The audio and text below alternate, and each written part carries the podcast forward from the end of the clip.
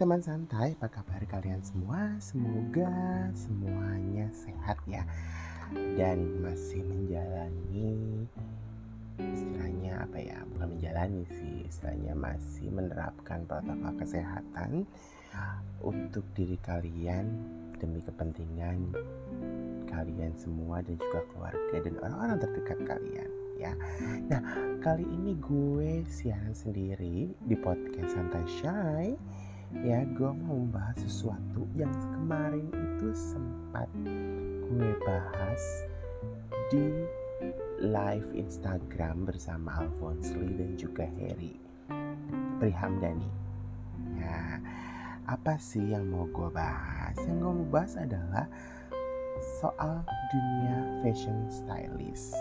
Dulu gue pernah banget di awal-awal bicara mengenai soal fashion stylist ya gitu, tapi kali ini gue mungkin membicarakannya sedikit lebih mendetail gitu.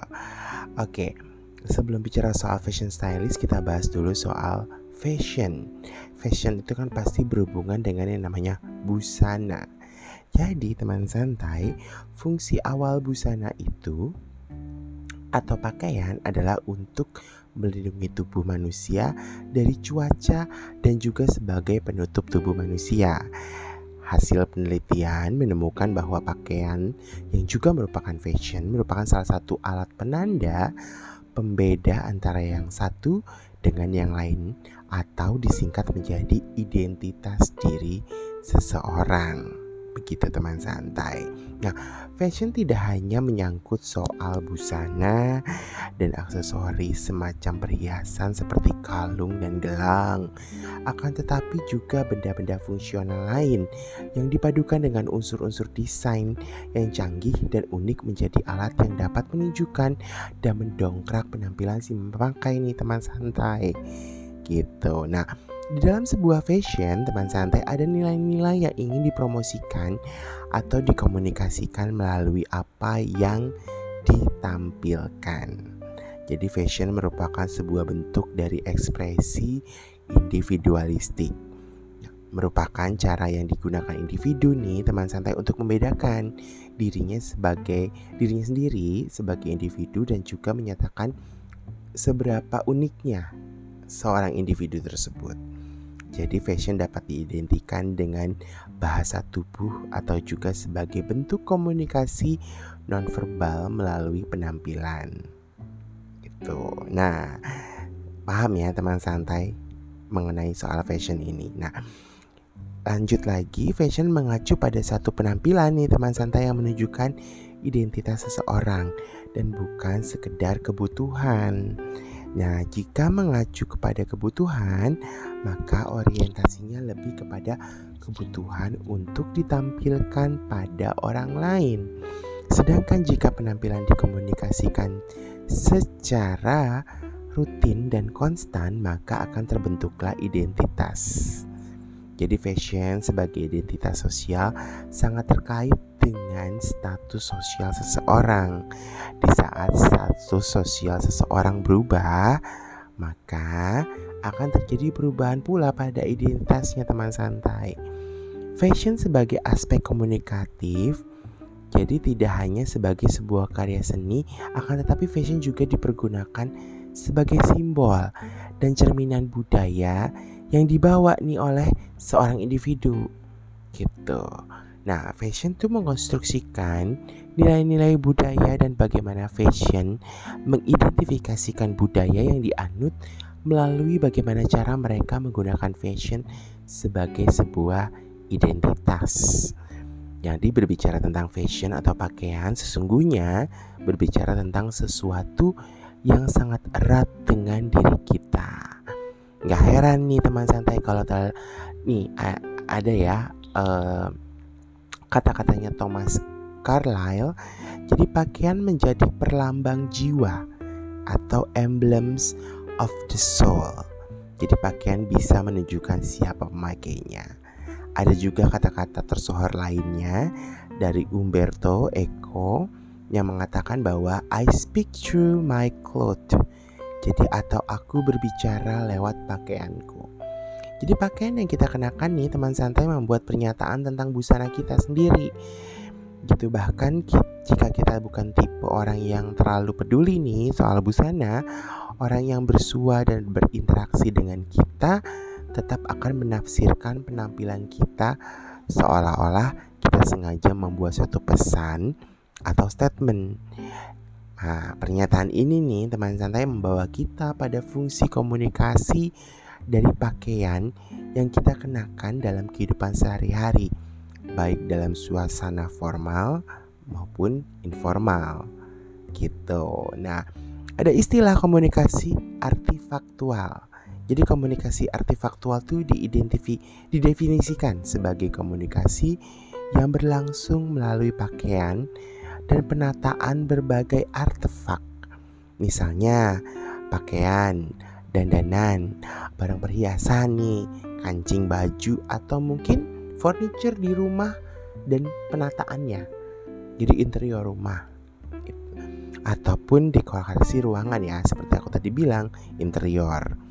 Nah, karena fashion atau pakaian menyampaikan pesan-pesan non-verbal nih teman santai, seperti yang udah tadi gue bilang uh, di awal, termasuk komunikasi non-verbal gitu. Nah, Uh, dalam dunia fashion dikenal dengan profesi, uh, dikenal ada namanya profesi yang namanya adalah fashion stylist. Nah, fashion stylist itu apa sih? Jadi fashion stylist itu, fashion stylist atau pengarah gaya merupakan sebutan ya untuk seseorang yang bertugas menentukan konsep berpakaian untuk klien supaya tampil mempesona. Jadi profesi ini memang masih berada dalam satu lingkaran dengan desainer, makeup artist, hairstylist, dan juga penata panggung di dunia fashion gitu teman santai. Nah, dalam menentukan konsep berpakaian, sebagai seorang fashion stylist harus bisa mendalami karakter kliennya. Jadi perlu pula nih memperhatikan bentuk tubuh dan mengenali warna terbaik yang cocok untuk kulit kliennya.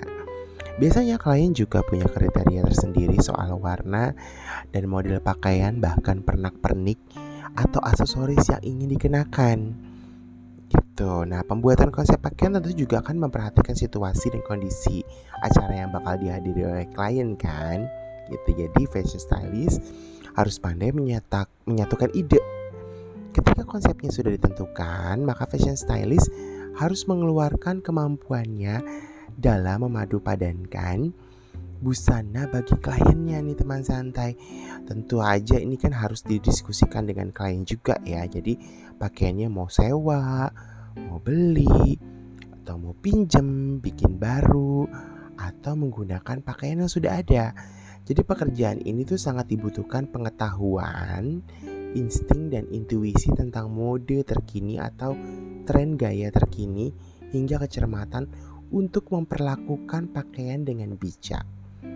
Jadi uh, memang pekerjaan fashion stylist ini gak sekedar cuman ngemilihin baju, pakaian baju doang kayak gitu teman santai. Nah, ada lagi mengenai, kita bicara mengenai citra diri ya. Jadi fashion juga berhubungan dengan citra diri. Jadi semakin banyak orang yang menilai bahwa penampilan itu sangatlah penting. Jadi fashion stylist itu jasanya tuh nggak terbatas pada selebriti aja, tapi juga para pebisnis ataupun orang kantoran nih.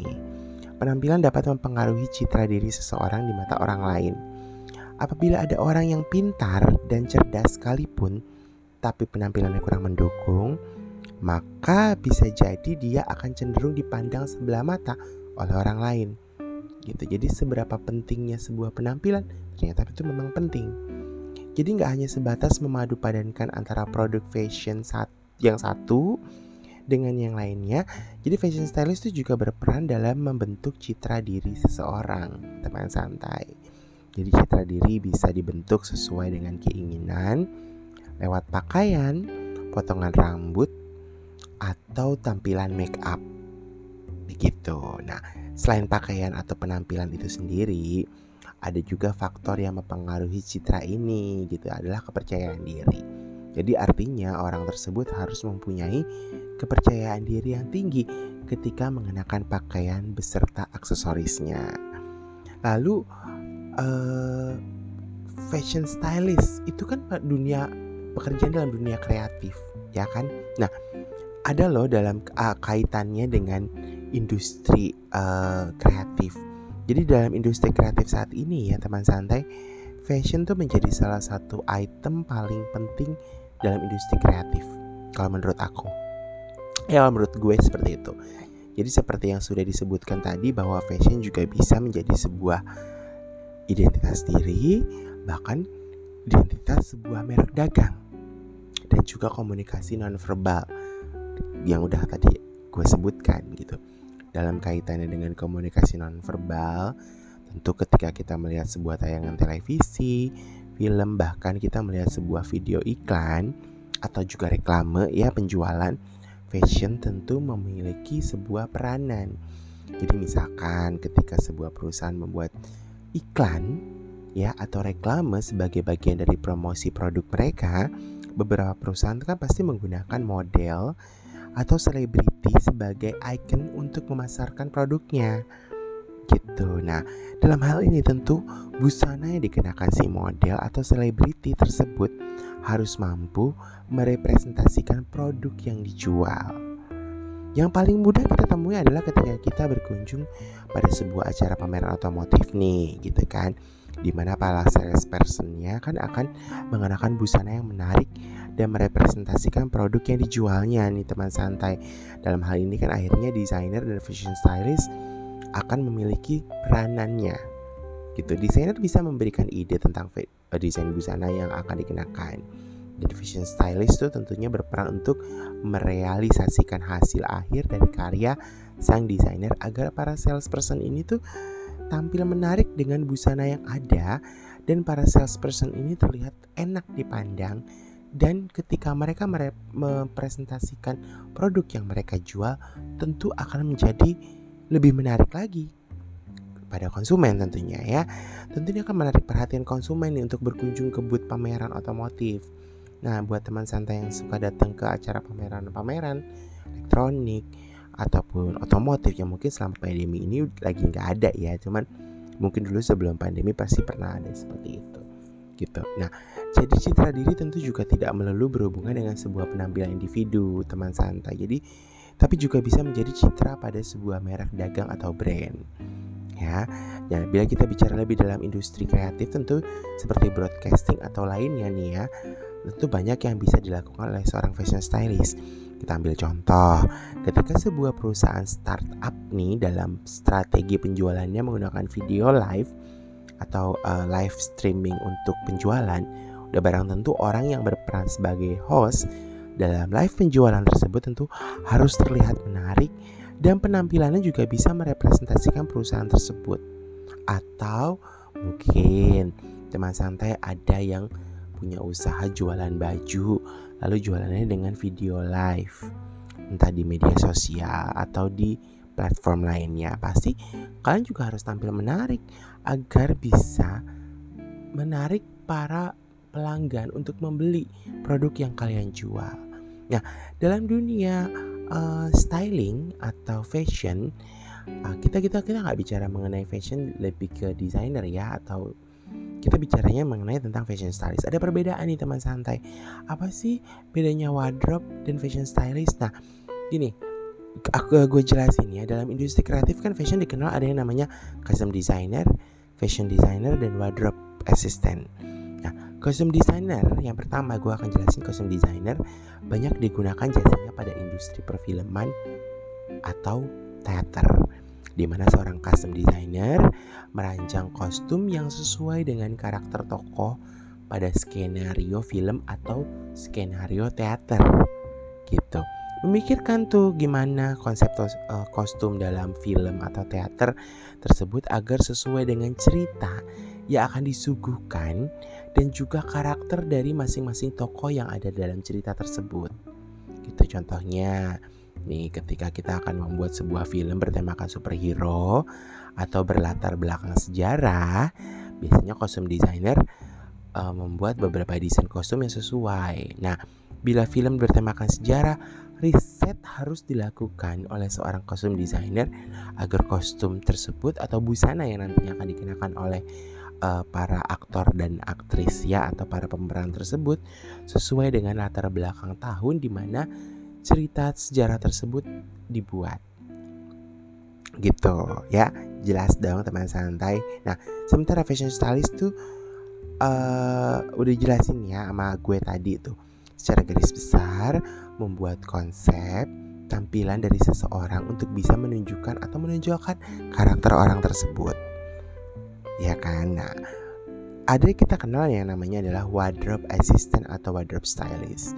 Jadi, tugas mereka adalah membantu fashion stylist dan kostum dis- atau kostum designer ya, biasanya kedua-duanya sih gitu kan, untuk menyediakan atau menangani, misalkan mengambil busana pada desainer kalau kita misalkan baju tersebut di, meminj- kita uh, kita pinjam dari uh, orang desa- fashion designer atau kita pinjam dari sebuah brand gitu. Nah, busana-busana atau kostum yang akan digunakan dalam sebuah produksi film, T V series, iklan, program T V dan sejenisnya nih biasanya tuh dipakai uh, wardrobe assistant tuh ada di uh, produksi itu gitu. Nah, biasanya tuh wardrobe assistant berada di bawah naungan fashion stylist atau kostum designer teman santai untuk membantu mereka dalam sebuah proses produksi. Ya entah tadi aku bilang, yang gue bilang tadi tuh film, T V, acara televisi ya, atau T V C atau T V C itu eh, television komersial, jadi iklan. Nah, mereka biasanya akan terjun langsung pada kegiatan produksi, jadi pada syuting atau pertunjukan berlangsung. Nah, mereka itu akan terjun langsung. Tapi dalam perkembangannya nih teman santai, banyak perusahaan atau mereka yang akan memproduksi sebuah tayangan, seorang wardrobe assistant atau wardrobe stylist untuk dituntut nih untuk bisa mengerjakan banyak hal. Jadi kayak misalkan di T V, di T V itu pas mereka menggunakannya jarang banget, mungkin sekarang udah menggunakan fashion stylist ya, tapi dulu pasti banyak menggunakan hanya wardrobe gitu, karena itu uh, bisa nggak styling, bisa juga ikut syuting, makein baju dan semua muanya. Jadi wardrobe stylist, wardrobe wardrobe stylist atau wardrobe assistant tuh bisa melakukan banyak hal gitu. Nah, contohnya tadi kan seperti bantu dalam konsep styling gitu kan, terjun langsung dalam produk, uh, proses produksi, dan beberapa dari pengguna jasa ini tuh ya, kalau zaman sekarang tuh biasanya beralasan tuh mereka hanya menggunakan wardrobe untuk bisa lebih uh, efisiensi biaya dan waktu dengan memangkas prosesnya. Jadi kalau misalkan menggunakan uh, kostum designer kan prosesnya kan meeting, dia nanti dia mendelegasikannya, si kostum designer ini udah meeting-meeting konsep dan mendelegasikan kepada wardrobe gitu, atau fashion stylist dan mendelegasikan kepada asistennya. Jadi uh, semua itu wardrobe assistant sekarang tuh wardrobe assistant tuh atau wardrobe stylist tuh dituntut untuk bisa melakukan pekerjaan kostum designer atau dan bahkan fashion stylist gitu. Nah, buat teman santai yang tertarik dengan dunia fashion stylist nih, gue akan kasih tujuh skill yang harus dikembangkan untuk bisa menjadi seorang fashion stylist. Yang pertama adalah pengetahuan akan dunia fashion. Jadi untuk menjadi fashion stylist yang andal, teman santai, skill utama yang harus dimiliki adalah pengetahuan mendalam seputar industri fashion. Jadi Uh, kita harus memahami nih tren klasik sekaligus mengikuti tren yang sedang happening di negara kita atau di luar negeri atau di mancanegara.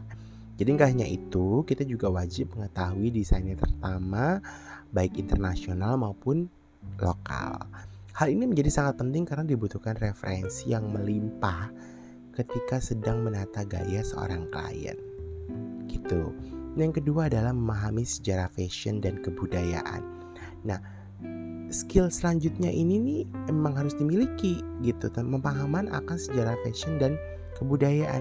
Jadi sebagai contoh nih, ketika kita diminta untuk menjadi penata gaya dalam sebuah pemotretan, pemotretan tersebut bertemakan perempuan Indonesia di tahun sembilan belas lima puluh gitu misalkan ya. Jadi sebagai fashion stylist kan di sini kredibilitas kita tuh diuji. Jadi kita harus bisa milih pakaian perempuan Indonesia yang sesuai dengan sejarah fashion di tahun tersebut. Artinya yang tren di tahun sembilan belas lima puluh itu apa? apa yang menjadi tren di situ, lalu apa sejarah yang ada di tahun sembilan belas lima puluhan, apa uh, kehidupannya seperti apa. Jadi biasanya fashion itu terpengaruh oleh kehidupan yang terjadi di masa-masa itu gitu. Nah, hal ini tentu harus diraih dengan cara yang benar-benar mempelajari kebudayaan dan juga sejarah fashion secara mendalam gitu. Jangan sampai asal milih pakaian yang menggambarkan Indonesia aja gitu, tapi referensinya menjadi tidak sesuai dengan tema yang sudah didiskusikan atau diberikan uh, oleh klien. Nah, yang ketiga adalah memilih pakaian yang tepat. Jadi sebagai fashion stylist, kita harus memiliki skill untuk memilih pakaian yang tepat, teman santai. Jadi tugas utama seorang fashion stylist adalah menata gaya seorang seseorang nih ya secara keseluruhan, mulai dari pakaian, sepatu, aksesoris yang digunakan gitu. Karena setiap klien kan tentu memiliki bentuk muka dan tubuh yang berbeda kan, teman santai. Nah, kita tuh bisa bertugas untuk menata gaya mereka sesuai dengan tema pemotretan atau acara yang akan dilakukan atau dihadiri oleh si klien tersebut. Sekaligus memikirkan nih apa yang bagus untuk tipe badan mereka. Jadi pilihlah aksesoris, eh, jadi gini, pilih pakaian dan aksesoris yang akan membuat klien tuh bisa tampil dengan memukau dan juga penuh kepercayaan diri. Gitu. Yang keempat adalah kreativitas tinggi. Tentu, tentu, tentu sangat sangat dibutuhkan kreativitas yang tinggi karena ini ini pekerjaan uh, dunia kreatif juga gitu kan. Jadi fashion merupakan salah satu bidang pekerjaan yang memiliki cukup banyak peminat nih di industri kreatif gitu kan. Maka itu dibutuhkan kreativitas tinggi agar bisa uh, sukses dan bertahan di industri ini. Jadi seorang fashion stylist tuh harus tahu cara memadupadankan berbagai macam tipe pakaian, aksesoris apa yang harus digunakan, dan macam-macam lagi deh gitu. Nah, dengan kreativitas tinggi kita tuh bisa membuat gaya khas tersendiri sebagai seorang fashion stylist. Yang kelima adalah perhatian pada detail ya. Jadi skill selanjutnya yang harus dimiliki oleh semua fashion stylist adalah perhatian pada detail sekecil apapun. Gitu. Nah, hal ini tentu berpengaruh nih teman santai kepada hasil penampilan secara keseluruhan. Jadi bayangin aja kalau seorang fashion stylist tidak memperhatikan bagaimana pakaian itu jatuh di badan orang yang menggunakannya. Ya, penampilannya bisa menjadi berubah total dan kurang bagus dilihat tentunya. Ya kan? Nah, yang keenam adalah komunikasi yang baik. Fashion stylist itu juga harus memiliki skill komunikasi yang baik. Kemampuan ini bisa dikembangkan dengan cara belajar menjadi pendengar yang baik dan tidak mementingkan ego sendiri kita nih, teman santai, dalam menata gaya. Ya, jadi kita harus mendengarkan kemauan klien kita dan mencari jalan tengah untuk hasil yang terbaik. Jadi jika skill komunikasi kita baik, kemungkinan besar nih ya teman santai, klien akan senang dan ingin menggunakan jasa kita lagi di kemudian hari. Gitu. Yang terju, yang ketujuh adalah networking secara profesional.